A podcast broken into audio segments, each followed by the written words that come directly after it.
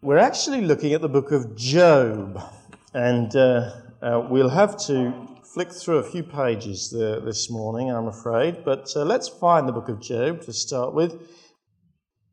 Now, if you've been here for, uh, uh, what was it, last week anyway, uh, you'll know that Job suffered terribly. He doesn't know why he suffered, though we've been let in on it a little bit. This week, we're going to see how Job's friends who come to uh, comfort him, how they uh, uh, deal with him. I want to just read uh, three um, little passages from uh, the next number of chapters to try and get a flavour of it. First, in chapter 2, verse 11. And Job's three friends, Eliphaz the Temanite, Bildad the Shuhite, and Zophar the Naamathite, heard about all the troubles that had come upon him. They set out from their homes and met together by agreement to go and sympathize with him and comfort him. And they saw him from a distance, they could hardly recognize him. They began to weep aloud, and they tore their robes and sprinkled dust on their heads.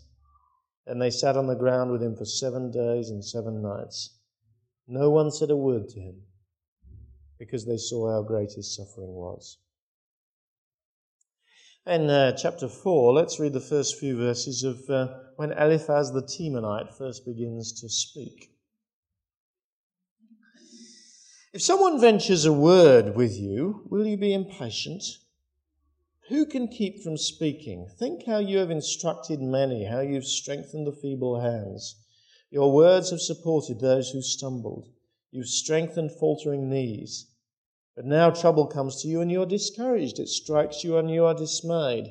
Should you not your piety be your confidence, your blameless ways your hope? Consider now, who being innocent has ever perished? Where were the upright ever destroyed? As I have observed, those who plough evil and those who sow trouble reap it. The breath of God they are destroyed, at the blast of his anger they perish. The lions may roar and growl, yet the teeth of the great lions are broken. The lion perishes for lack of prey. The cubs of the lioness are scattered. Well, Eliphaz begins then in chapter 4 um, quite deferentially, quite gently, doesn't he? Let's just glance forward to chapter 22.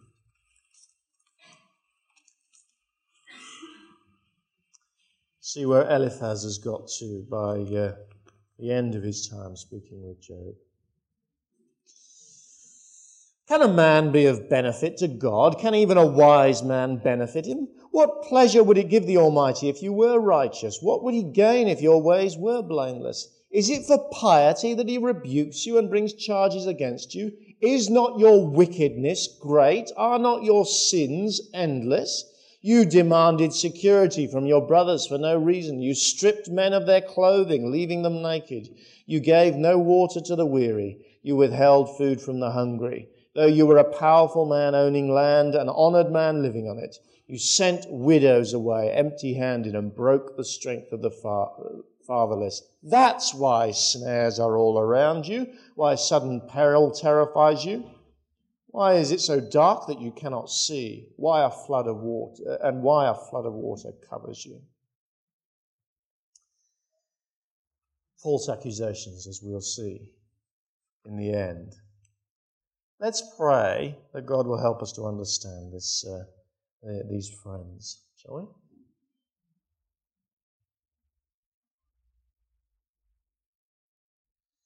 Lord, we uh, want to understand your word. We know that uh, words written so long ago in a culture not our own and at such length can confuse us. We pray, Lord, that you would give us clarity of thought as we seek to understand. And Lord, that as we understand, we pray by your Holy Spirit, you would impress these things on our hearts and you would make us people as we walk out quite different from the way we walked in. Please then, Lord, by your great power, change our lives. In Christ's name. Amen. I think actually there are a few more things basic to human nature than the need to ask the question, why? Anyone who's a parent knows the irritating frequency with which that little word is, uh, is often bandied around. I can see the smiles from here. You know, why is the sky blue? Why can't we go to the park today? Daddy, why are you shouting at mummy? Why do I have to eat this? One of my earliest memories actually relates to that. As a little boy, I drove my father absolutely uh, to despair with questions. And one day, when I was very young, after a particularly long period of inquisition, my father turned to me and he said, Why do you keep asking why? And I was completely bemused at that. It seemed to me to be entirely natural, the most natural thing in the world for me to do. Of course, it was. We need explanations. Human beings are, the whole of human society, even, is driven by this, this, uh, this sense of a need to understand. We are called Homo sapiens, the thinking human. And I think nowhere is the need to understand more acute than when we actually are confronted with suffering. The reason why the sky is blue may be a matter of idle curiosity. But when we suffer, the questions we ask go to the very depths of our being. So Job actually is quite typical as a human being. Last week we saw, didn't we, how through no fault of his own, he had to endure the most awful suffering. He lost his uh, uh, possessions, he lost his children, he lost his health. All that was recorded in the first two chapters of the book. We were given some insight into God's mind then. We were told that Job's suffering was, was uh, uh, not because of any sin that he had committed. In fact, we were told he faces his suffering partly at least because of God's confidence in him. Neither Job nor anyone else in the story, though, knows that. Only we do. So Job repeatedly asks this, this all consuming question of those who come to comfort him why? And in the, in the face of such a barrage of uh, questions, there is always a very strong temptation on the part of those who are asked the question to answer with a simple because, isn't there? Satisfy uh, that craving for understanding with a simple explanation. You see, in the face of suffering, especially, simple answers are nearly always wrong answers. This, uh, this week, we're going to, to look at uh, how Job's friends responded to him. And we're going to see that, in fact, despite all their theological knowledge, they are still profoundly wrong in the answers that they give to Job. Actually, though, they did begin very well, didn't they? We read about that. They uh, decided to simply come and sympathize with him. When Job's friends heard about all the troubles, chapter 2, verse 11, that had come upon him, they set out from their homes Verse 12 When they saw him from a distance, they could hardly recognize him and began to weep aloud, tore their robes, sprinkled dust on their heads, sat down on the ground with him for seven days. No one said a word to him. These are obviously men who loved and respected Job. They are not glib, uncaring characters. They sit with him for a week and say nothing. But actually, they still are going to provide answers too quickly. In fact, God Himself in chapter 42, verse 7, will say to them, I am angry with you because you have not spoken of me what is right. Actually, the very structure of the book of Job indicates uh, something of what's going on. It's, uh, I've tried to record it here.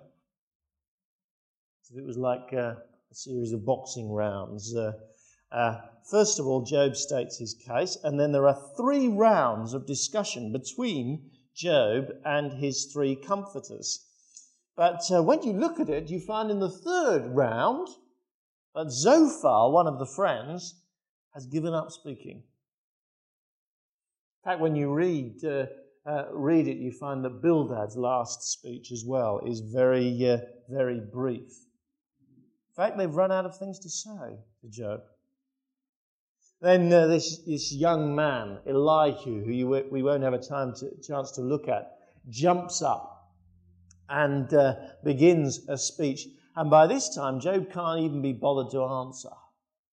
So we find that uh, uh, Elihu's speeches just follow on one after the other with no answer until finally, in fact, God answers at the end of, uh, at the beginning of chapter 38.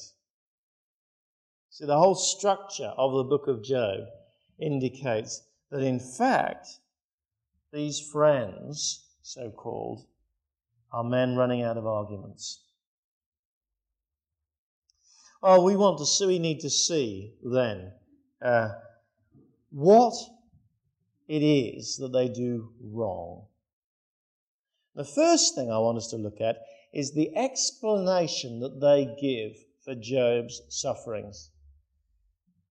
So they're strictly speaking, you see, actually, these explanations are not going to be incorrect theologically, but they're going to be simplistic in the way that they are applied.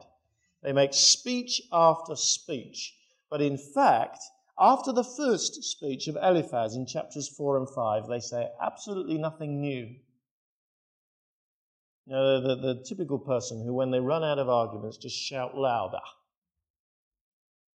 So we're going to look, in fact, at Eliphaz's speech in chapters 4 and 5, just uh, glancing through it to try to understand the nature of what they say, their explanation for what's going on. Eliphaz makes a number of related statements. Firstly, he assures Job very strongly God is ultimately just. You see that in verse 7? Consider now, he says, who being innocent has ever perished? Where were the upright ever destroyed? Job will. Uh, uh, uh, uh, Job is protesting, but Eliphaz's thesis is that nobody perishes unjustly at God's hands. Why is Job suffering? Then he says to himself. Here he gets on to uh, thesis number two, verse uh, chapter four, verse seventeen. Thesis number two is but no one is righteous before God. See? Can a mortal be more righteous than God? Can a man be more pure than his Maker? Innocence is not found in human beings, he says. So, he says, if God is ultimately just and will not punish innocent people, but no one is righteous before God, then surely, Job, the inevitable consequence of that is thesis number three in chapter 5, verse 7 suffering comes to everybody, doesn't it? Yet man is born to trouble as surely as sparks fly upward. Nothing strange, then, says uh, Eliphaz, for you to suffer, Job. You cannot claim you are totally innocent. You must expect to suffer fact, he says suffering is not entirely all bad. The fourth thing that he says is suffering can be a discipline from God. Chapter 5, verse 17. Blessed is the man whom God corrects. So do not despise the discipline of the Almighty. Perhaps his suffering is to remind Job of his sinfulness and help him to repent. And theologically, you see, all those statements are absolutely correct. The Bible teaches all of those things very, very clearly. God is just. No one is innocent. Suffering is a universal experience of mankind. God can use pain to discipline us. Actually, Eliphaz is quite gentle in the way that he says these things as well. He expresses hesitancy in Job's uh, presence. Chapter 4, verse 2. If someone ventures a word with you, will you be impatient? He seeks to encourage Job in chapter 5, verse 18. Uh, for God wounds, but he also binds up. He injured, but his hands also heal. From six calamities he will rescue you. In seven, no harm will befall you. In famine, he will ransom you from death. In battle, from the stroke of the sword, and so on. Eliphaz is gentle as he starts. But in the end, he's still saying this. He's still saying, don't question God. God has revealed certain truths, and we must just accept them, whatever life throws at us. And it is that simplistic attitude that God Himself repudiates. so important that we should grasp that. Last week we saw that Job had no problem dismissing his wife's uh, quick solution to his problem. If you remember, she advised him to curse God and die and he na- labeled that knee jerk uh, uh, reflex very quickly as foolish. But in today's world, there are also people who have another knee jerk reflex. Christians who say, do not question God. Just accept these orthodoxies and you will be okay actually, especially a disease of evangelicalism sometimes. There's one thing that drives evangelicals very often it's a need to have answers. And of course, that, that desire is not bad. And the Bible does provide us with an awful lot of answers. But there are also particular circumstances in this world sometimes when things are very, very confusing. Quick answers are wrong. can be sometimes the uh, uh, supreme arrogance and faithlessness which drives us to those answers. It's arrogant because it assumes we have the capacity to understand everything that is going on. And it's faithless because it says, I understand this and keep God out of it. Whereas real faith sometimes has to say, I do not understand this, but I still trust God. Possible for evangelicals sometimes to be the most faithless of people because uh, the great doctrines that the Bible teaches can become in our hands just blind dogmatism. We can use scriptural truths as blinkers to stop us looking at the real world sometimes rather than as diagnostic x rays to, to analyze the, the world. Our faith can degenerate from a relationship with God into simply a theorem about Him. Vital that we see, we see that. When such people try to comfort their distressed friends, they can do great damage because they bludgeon them with the truth. They, de- they deny them the liberty to, uh, grieve. They, they force these people to submerge all the unhealthy uh, emotions that they have. In the eyes of the sufferer, you see, God actually becomes an emotionalist tyrant, ceases to be a loving father. As Job puts it in chapter 16, verse 2, such people can be miserable comforters. That's the Achilles heel of these friends, then. They sought a quick and simple solution rather than real engagement with the confusing nature of what had happened to Job. They admit to no confusion, no mystery, and therefore, in the end, despite their orthodoxy, they have no faith. What does uh, develop then throughout the rest of this book is, is, is, um, is these friends having their personal fallibilities slowly exposed more and more and more. We're going to, going to look then at uh, their faults and how they become clearer and clearer throughout the book. First of all, we've seen they are too quick to speak. Vital that you remember they were silent for a week with their friend. They didn't uh, jump in immediately, but still they were too quick. Still, they felt that, uh, uh, that they had to uh, interrupt Job in his suffering. Secondly, though, that uh, quickness to speak rapidly moved on to a quickness to condemn. Bildad the Shuhite, actually, in chapter 8, verse 2, is the first to voice this. Just turn over to page uh, 514. Bildad the Shuhite replied, How long will you say such things? Your words are a blustering wind. Their zeal seems to uh, bubble up from a desire to defend God's reputation. Job's been asking some pretty strong questions of God. We'll see that uh, next week. And Bildad feels that the, enough is enough. He must rebuke this terrible man, Job. Actually, none of us needs to defend God, you know. Well, there are many times, perhaps, when we need to warn people that they may be damaging their relationship with God, but sometimes the bold questioner is more in touch with God than the person who rushes to uh, rebuke them. God can take a few sharp words sometimes. Well, they're too quick to speak and too quick to condemn. And as uh, time goes on, we see more and more clearly what their root uh, motivations are. In chapter 11, we start to realize that they are driven by their need, their personal need to supply an answer.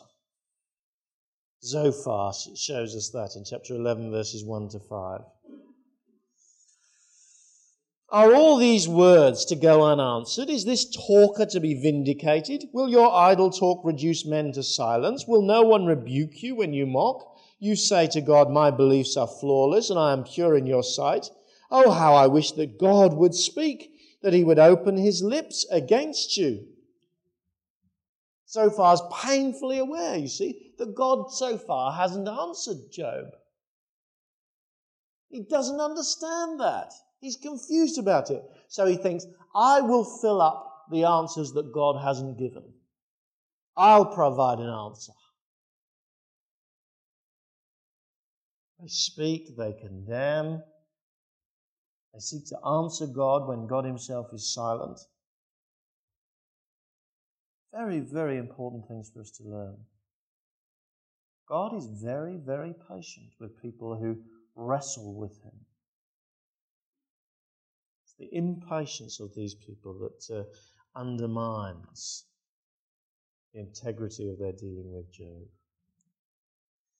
Actually, in chapter 15, we start to see another, perhaps even more uh, profound and important uh, misunderstanding that they have.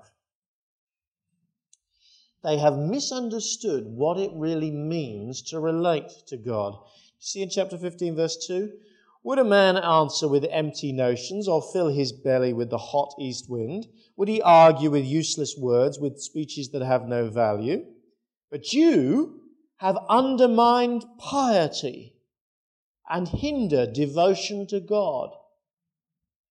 It's a great irony here. Eliphaz thinks he is preserving piety by never questioning God, and that uh, Job is hindering piety by his outbursts. But actually, the opposite's the truth. The Bible measures uh, piety and devotion in terms of our intimacy with God, in terms of the seriousness with which we relate to Him as a person, not in terms of our bigoted adherence to so called orthodoxy. Now, Job is going to need to be corrected somewhat by God at the end of his time. He's going to be, need to be brought back into line by God. But God prefers the Jobs of this world who question than the Eliphazes who don't.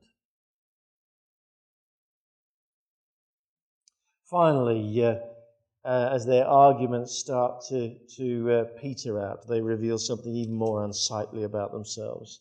Chapter 18. They reveal that they're actually more concerned with their own honor than with God's. Bildad says it. Verse 3 Why are we regarded as cattle and considered stupid in your sight? Then Zophar says it in chapter 20, verses uh, 2 and 3.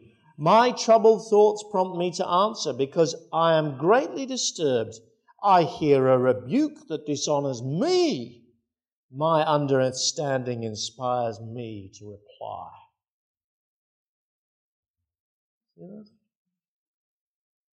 In the end, actually, it's sometimes our need for self respect. It's our need for others to, to, to, uh, to treat us with respect that prompts us to give those answers. It's our public image. We must be seen to be wise and holy and intelligent. So, in fact, the answers are not in, at all to help the Jobs of this world, or even in the end, to explain God to this world, just to justify ourselves. How are the mighty fallen? Just a few chapters ago, we found Eliphaz speaking hesitantly, didn't we? But now uh, the, the mask has come off. And in chapter 22, they even invent lies about Job.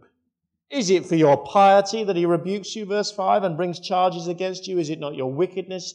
Is not your wickedness great? Are not your sins endless?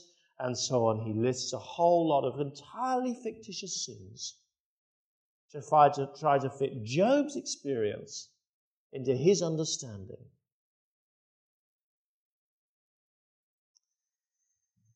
Perhaps, in fact, in the whole of this book, there is one overriding fault which defines all the others.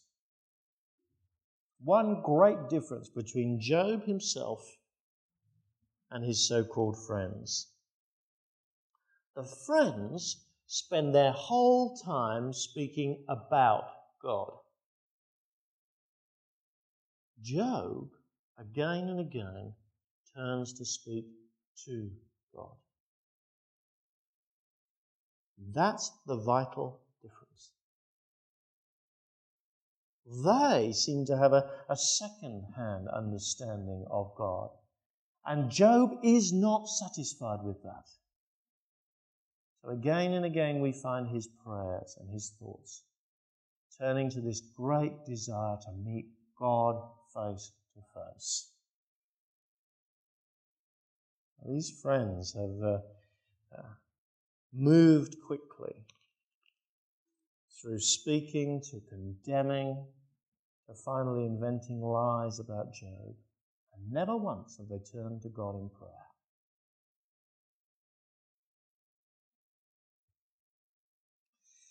Let me tell you a story. Once upon a time, there was a man who had a dream. And in his dream, he saw a great and wonderful city surrounded by a high and impregnable wall. And sitting outside the city was uh, someone reading a book. Presently, a woman came on uh, along and asked what the reader was doing. I'm learning about the way into the city, he said. Would you like to read with me? She sat down and they both buried their heads in the book. Presently, another man arrived. He was different. He actually looked no different, and yet he shone with invisible light. And stretching out behind him, as far as the eye could see, was a throng of people following the man who shone. What are you doing? he said to the two readers. We're learning the way into the city of no tears, they said. Oh, I know the way, said the man. Follow me. Oh, we can't do that, they said. We cannot trust anything anyone else. Anyway, we've got the manual here. We'll figure it out. I wrote that book, said the man. Follow me. Oh, no, no, no, they said. The written word is much more reliable. With that, they turned their, uh, their eyes to the book. They did not see the wall silently part at the touch of the man of light. They did not notice the innumerable throng walking past them into the great city. They were not aware of the wall silently closing behind them. As the sun set and the world grew cold, two people sat alone, staring at a book. Could it be true? Could it be that some people of the book fail, in fact, to turn to the author of the book? Could it be that some of us only have the, the face of, a, of an Eliphaz or a Bildad or a Zophar or an Elihu? Got lots and lots of answers. We're, we're oozing with self confidence. Sometimes our, our zeal for God's name overflows into righteous indignation, or, or is it something else? Is it zeal for our own name? Are we more interested in studying the Bible than in knowing God? Are we uh, more interested in our reputation than really caring for others? Are we more interested, in fact, in learning truths than in knowing God?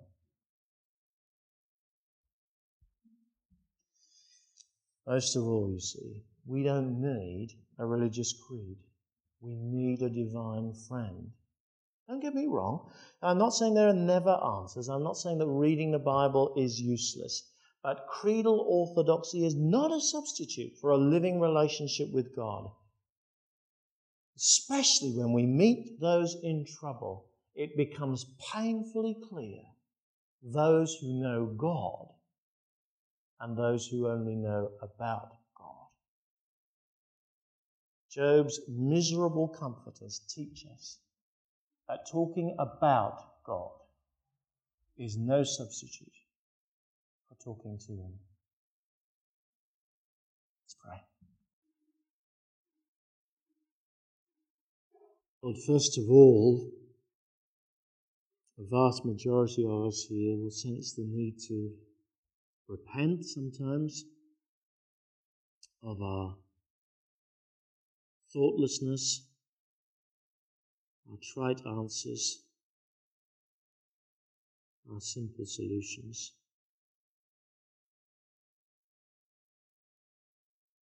Lord, we pray, give us a sensitivity that comes from knowing you personally. Help us to accept that we don't always know the precise reasons why things happen. Give us humility, Lord.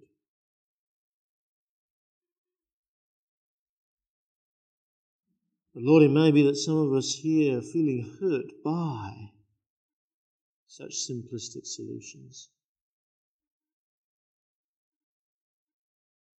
Oh Lord, help us to turn to you, we pray. Not to be satisfied with any second hand knowledge or partial understanding. To seek your face. Please, Lord, we pray meet with us. In Christ's name we ask it. Amen.